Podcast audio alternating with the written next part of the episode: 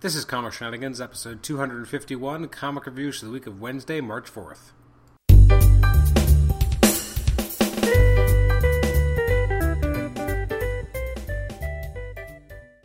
Welcome to Comic Shenanigans. This is episode 251. I'm Adam Chapman, the host, and this is our comic reviews episode for releases from Wednesday, March 4th. Uh, this is going to be a, a, really packed episode. Um, don't have a lot of time to actually record the, today's episode, but I have a lot of comics to talk about. Um, well, maybe not a lot, but a 13. Um, so, first up is All New Hawkeye number one, which I still think is a little weird because, as far as I know, I don't believe Hawkeye's ended, but uh, whatever. Uh, so we have this new launch uh, by Jeff Lemire. I really wasn't sure about it, just kind of coming into it if I was gonna. Just the last, the last incarnation was just so strong by um, uh, Fraction. I just wasn't sure about kind of seeing an, a new version of it and uh, having someone new kind of writing uh, Hawkeye's exploits. it ended up being actually really fun read. Um, the story's quite strong. The the flashbacks at the beginning were really well done as well. Uh, the whole interaction between Clint and, and Kate really worked. Um, I just thought it, it, was a really kind of fun read. Um, the flashbacks were really serious, but uh, again, provide a lot of interesting context as well. Um, I just I, I, thought this was just a really strong read visually. It was extremely like just very engaging. Um, but so this is Jeff Lemire and Ramon Perez. Uh, this was great. Um, again, artistically, it managed to kind of hit some of the high points that David Aja had hit in the previous uh, run of Hawkeye, but also adding a, a much warmer texture uh, to the kind of flashback components that, even though they're kind of really dark, um, the art in these particular panels is, is just breathtaking. Um, the color work is, is tremendous. I actually I enjoyed this a lot more than I was ever expecting to um, which doesn't always happen these days. So I'm going to give it a, a, very strong 8 out of 10, a very solid debut, um, and a lot of fun. Uh, next up is Avengers 42. As we get closer and closer to Secret Wars, and two two months, time runs out. Um, it's uh, written by Jonathan Hickman, artwork by Stefano Caselli. Um, we're getting closer and closer to things kind of winding down. even the the issue itself is called "It All Comes Crashing Down." Um, a lot going on. We have, you know, we're, we're kind of seeing things. You know, four days ago, we have the Illuminati going to, um, I guess, uh, tr- trying to use part of the Living Tribunal to, to assist them with the, one of their plans. Uh, then you go three days ago, and you have, I guess, Nation X is a thing with Sentinels, which I feel like we haven't really seen the X books get to this point at all. So I'm hoping that happens really soon. Uh, two days ago, we have um, uh, you know, a creation being built by Reed or being designed by Reed, uh, Valeria, and Black Panther, uh, which I don't know if this was on purpose or not, but definitely looks a little bit like the giant construct that uh, housed the uh, the heroes or that the heroes all kind of went into when the Secret War started. I'm sure that's just me reading too much into it, though. Then they have one day ago in New York City, the Imperial Guard kind of recalling Smasher uh, to go home because of what's about to happen there. We have Black Swan and Namor having a bit of a uh, tete-a-tete on the Ultimate Universe. We have uh, Gladiator pondering what's about to happen as he's about to kind of rain down uh, hell upon Earth. Um, there's a lot going on here, and uh, it's you know it's really setting up one hell of a upcoming climax. Very exciting, very thrilling. The Guardians even get uh, a little bit of play here. Um, it's again really well done. There's just so much going on yet. Hickman's able to make it kind of all seamlessly meld together, and uh, Caselli is a, is a brilliant artist and, and is able to manage so many different characters and yet do so well.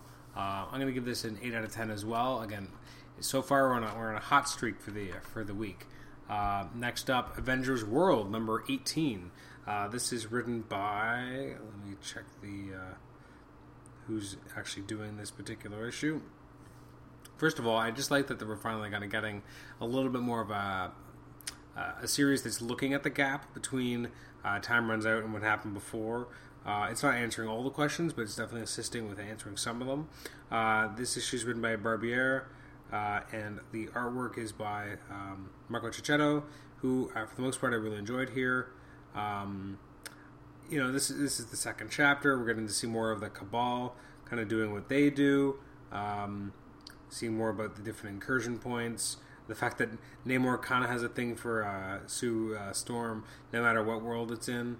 Um, although she gets kind of murdered here by I think it's I forget her name. Is it Proxima Midnight? I can't even remember the names of the Cabal at the times. Uh, they destroy a world.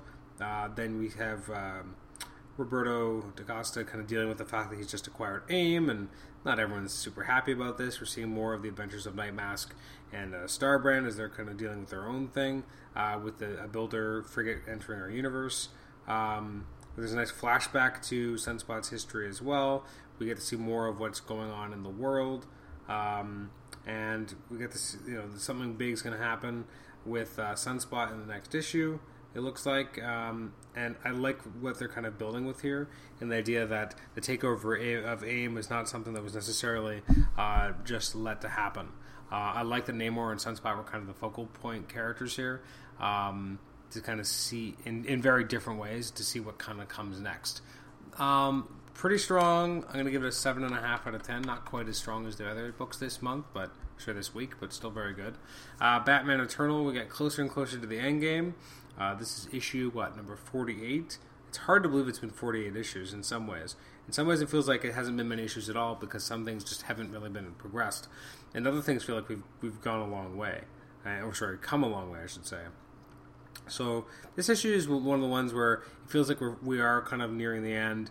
Uh, we have uh, Bard trying to reason with uh, the the um, the mayor because he wants to try and get Gordon out of jail. Um, the issues written by Scott. Well, the stories by Scott Snyder, Jim Tynion the fourth. Kyle Higgins handles the script. Ray Fawkes and Tim Seeley are the consulting writers, and Fernando Blanco handles the art.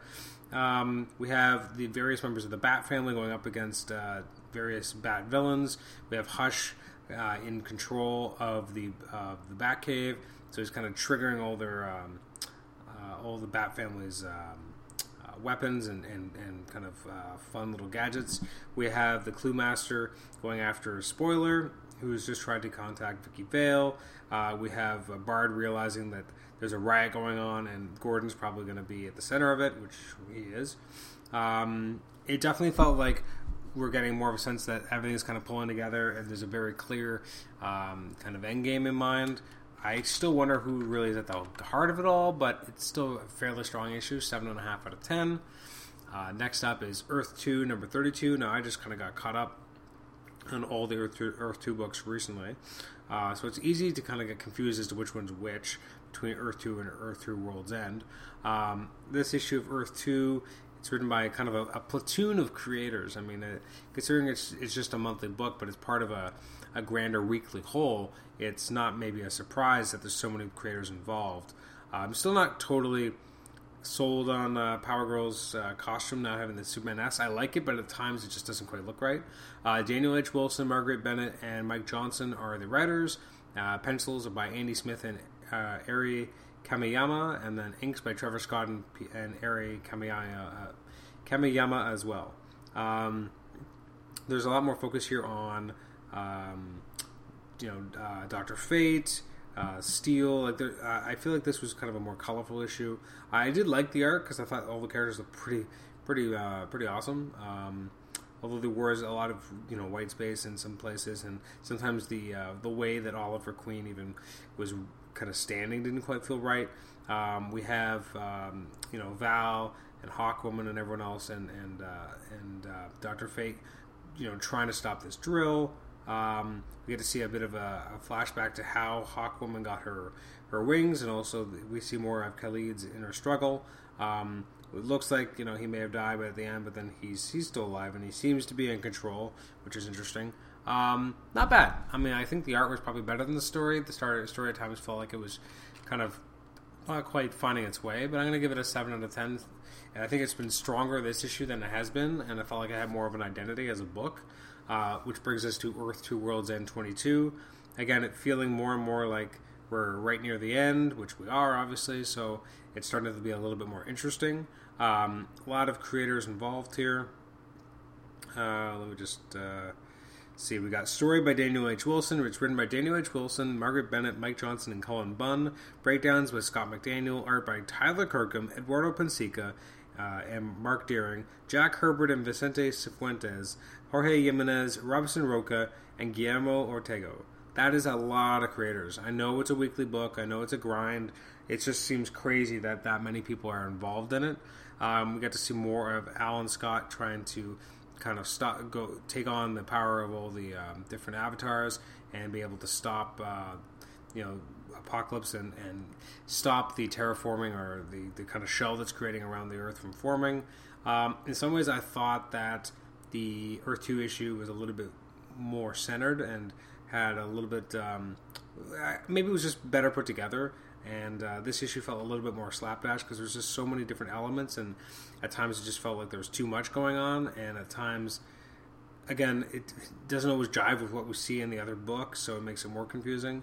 Uh, interesting though and definitely entertaining uh, but not quite as entertaining as earth 2 and i think a little bit more again all over the place. So i'm going to give it a 6 uh, next up is grayson number 8 which i found confusing um, and also just kind of a weird a weird issue because it felt very different than everything else that's been going on in the book in a lot of ways. It's it's confusing too because you have like parallel stories going on between uh, what's going on with um, with Matron and what's going on at the same time with uh, uh, Minos meeting with some mystery person we don't know, and then we also have uh, Dick Grayson teaching a lesson uh, so there's a little bit of everything going on. It's written by Tom King, plot by Tom C- Tim Seeley and Tom King, and the artist is Mikel Janin. Um, the art is fantastic.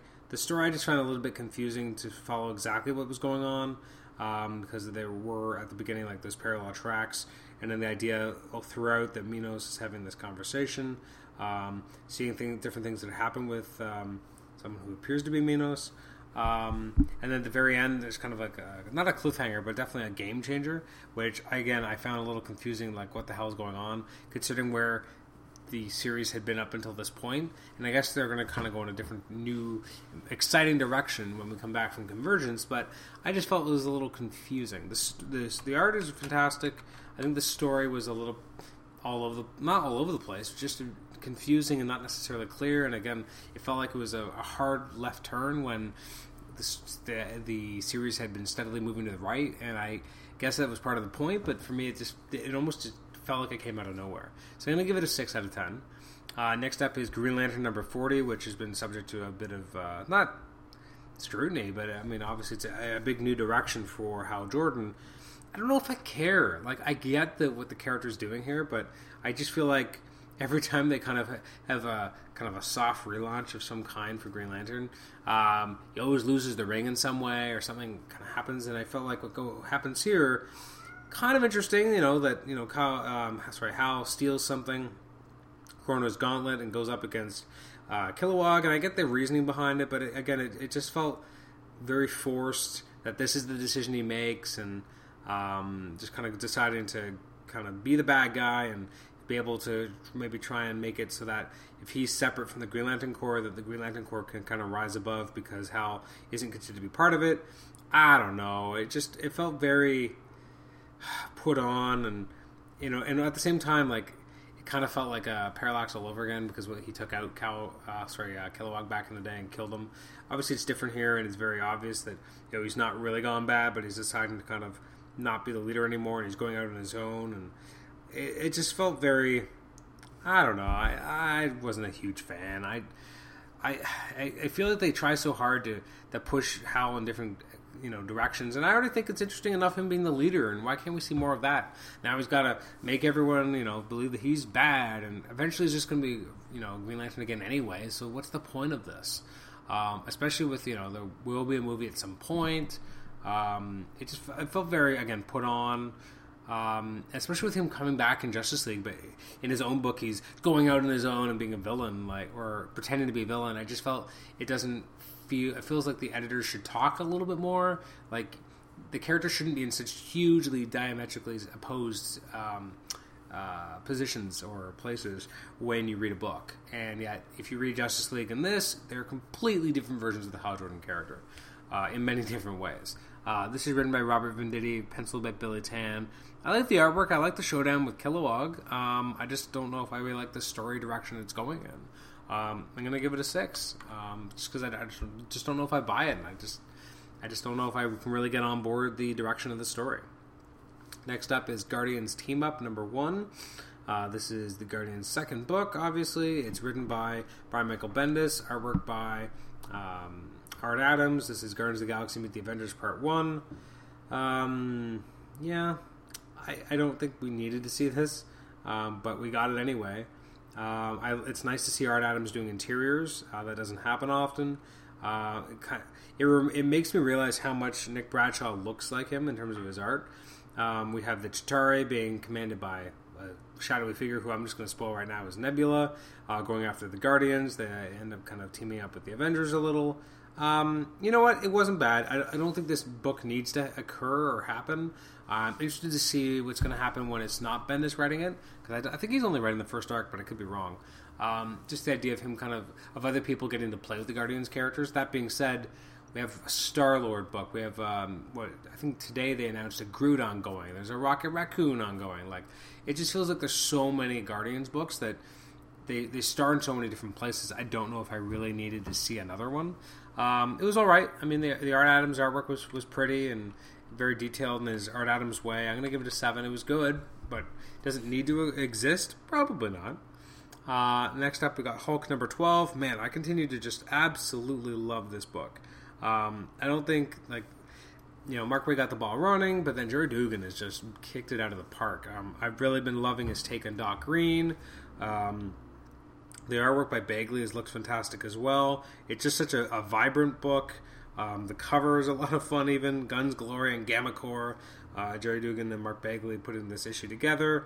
Um, I like how it started with you have uh, Iron Fist going up against Doc Green, which is a really cool kind of segment, and the idea that um, the Hulk wants to be trained by uh, Iron Fist in like martial arts. Um, because he's got a lot of kind of foes out there. Uh, we have Maria Hill going to a base where the Gamma Corps is, and uh, Hulk kind of shows up and has a joiner. Uh, I really liked how he was written here, um, even like kicking someone out of the out of the uh, elevator because uh, he doesn't want anyone else there. He goes up against the Gamma Corps and is able to kind of talk to them. Um, really, really cool. I really, really enjoyed it. Um, you know, I the whole Omega kind of Hulk storyline has been really interesting. Um, the idea of Doc Green now going up against this rampant artificial intelligence that um, he dealt with is really cool. Him curing the Gamma Corps was kind of cool as well. Uh, I'm really excited to see the next issue with Deadpool. I think uh, Deadpool by Gerry Duggan. Um, I mean, I, I, don't read the ongoing that he writes with Brian Posehn, but I'm excited to see him in the confines of this book. So, as much as Deadpool, Deadpool will be Deadpool, he'll be Deadpool in this Hulk book, and I'm just I think it'll be a lot of fun as a kind of a fun diversion. I'm gonna give it an eight and a half out of ten. I think in some ways it was actually one of the strongest reads this week. Um, the story is just really you know engaging. The artwork looks incredible. Um, I mean, I, every month I'm just I'm totally hooked. Um, so it's great. Next up is Princess Leia number one. Of the three Star Wars books I've read so far, probably the weakest and the one feeling least like I think the original movie character. Uh, it's written by Mark Waid. It's uh, artwork by the Dodsons still good. Still very interesting to see kind of what uh, Leia deals with right after the ceremony at the end of Star Wars Episode Four, um, A New Hope. Uh, it's more of a Leia focus. There's less focus, obviously, on the other members of the principal Star Wars cast. It's interesting to see uh, what Leia's kind of dealing with in terms of being one of the you know few Alderaanians left.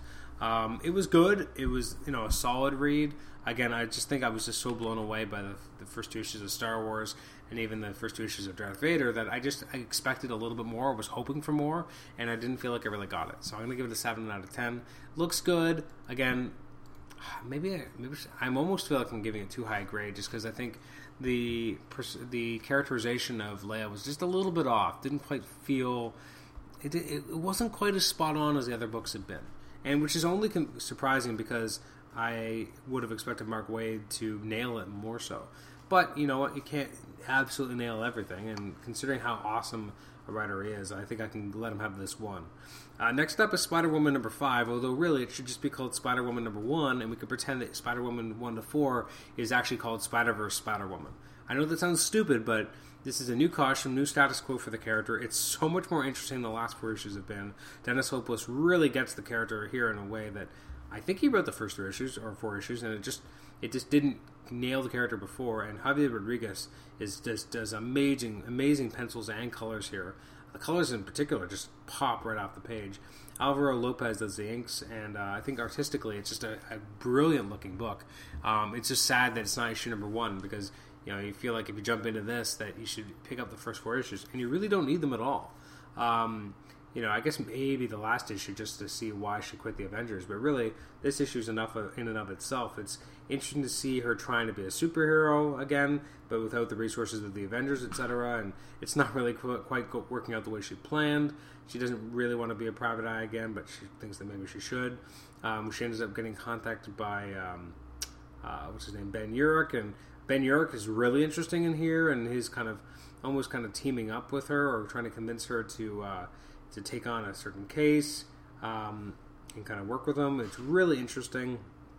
Uh, the end of the issue in particular, you know, just the, the fight she has and how she realizes something about a greater conspiracy against supervillains was really cool. Um, that final page, or the shot of her crawling down the side of the building, um, which is just they use it as a panel break. So there's this one long panel on the left hand side, which is um, a vertical line, and then you have you know four more panels on the other side, and I just think it looks so cool. Um, just the, the it's kind of a half kind of silhouette of Spider Woman crawling down a building, and it looks really cool. I like the new costume, the new take on the character. Um, this is what I wish Spider Woman had been from the beginning. Um, I'm going to give it an eight and a half out of ten. Uh, again, I think it's probably one of the strongest reads all week, uh, which I would not have thought it would have been. And uh, last up is X Men. Uh, this is issue number 25. It's funny, I actually read issue 25 before 24 because I didn't realize I'd missed an issue. And, uh, you know, you don't really feel like you have. Uh, G. Willow Wilson's writing it. Roland Boschi, or Boschi, is the artist. Um, I actually really enjoyed the kind of the take on Monet and dealing with what's kind of inside of her head and the idea that she's always kind of wanted to bash things and hit things and uh, you can't always solve things by hitting things and their work could be a little bit better, a little stronger, but I thought the scripting was really strong. It was a great uh, focus. I like how each issue's been a focus on one of the uh, different X ladies, uh, or X women, I should say. Um, really cool. I liked um, Jubilee confronting Medusa in a very Jubilee way. So I, I really dug this. It was fun. Um, I've actually pretty much enjoyed this book all, ever since its beginning. Like this is I think one of the strongest X books that's out there besides Amazing X Men. I think those two books are so strong, and it's just funny that they aren't you know the big marquee X books, and yet I find them the most interesting. Um, the issues I didn't get a chance to uh, look at this week to review include the following Aquaman and the Others 11, which I completely forgot even came out, as well as Detective Comics 40, which I also completely forgot about and can't wait to read. Uh, Flash Season 0, number 6, Green Arrow 40, Harley Quinn 15, Interkind 16, Infinity Man and the Forever People number 8, Justice League 3000 15, Lobo number 6, Names number 7, New 52 Futures End number 44, Scooby Doo Team Up number 9, Swamp Thing number 40, Wolf Moon number 4, Angela Asgard's Assassin number 4, Iron Fist Living Weapon number 10, Marvel's Ant Man Prelude number 2, Marvel. Um, Let's see, we got uh, Miracle Man number 16, uh, Operation Sin number 3, Return of Living Deadpool number 2, uh, Miracle Man number 16, and Operation Sin number 3. So that's everything. Uh, oh, sorry, I've missed some. Um, Return of Living Deadpool number 2, Rocket Raccoon number 9, and Wolverine's number 9 as well. Uh, looking forward to this week. Um, so comics coming out on March 11th. Um, some highlights include the following: we got the East of West 18, um, from uh, DC, we've got uh, the Batman Beyond Justice Lords Beyond trade paperback, uh, Detective Comics Endgame number one, so all the Endgame kind of one shots start to hit. Um, Justice League trade paperback volume five, Forever Heroes. Uh, you've got Multiversity Guidebook for number one, second printing. And there's uh, Tiny Titans Return to the Treehouse trade paperback.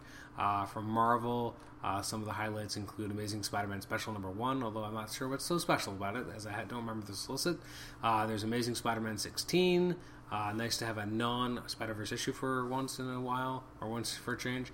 Uh, Avengers Quicksilver trade paperback finally comes out, which I think is going to be fun. It's the Quicksilver uh, series from the mid '90s that I don't think a lot, sorry, late '90s that I don't think a lot of people have actually read. So um, I, I think I'm probably going to pick this up. Uh, there's the um, Guardians Team Up number two is coming out already. Fantastic Four 644. Uh, Miss Marvel 13. New Avengers 31. Time runs out. Uh, Nova Annual number one.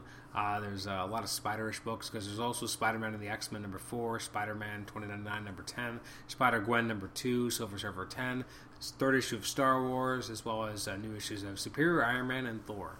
So that's everything coming up next week on, uh, well, in a few days on March 11th. So thanks again for joining me. You can email us at comicshenanigans at gmail.com, like us on Facebook, rate and review us on iTunes, subscribe to us on iTunes, and you can also post in our HC Realms threads as well. Um, last episode 250 was our uh, our talk with Scott Lobdell. Upcoming episodes this month will include a conversation with uh, Tom DeFalco, as well as in April a conversation with Fabian Nicieza. And yes, I'll finally find out how to pronounce his name correctly because I'm sure I'm saying it wrong. It's uh, anyway, so that'll be uh, coming up in the in the coming month, and obviously in May we'll have a focus on uh, the Avengers: Age of Ultron movie, which will be a fun spotlight. So thanks again for joining us for this episode for 251, and uh, we'll catch you next time. Bye bye.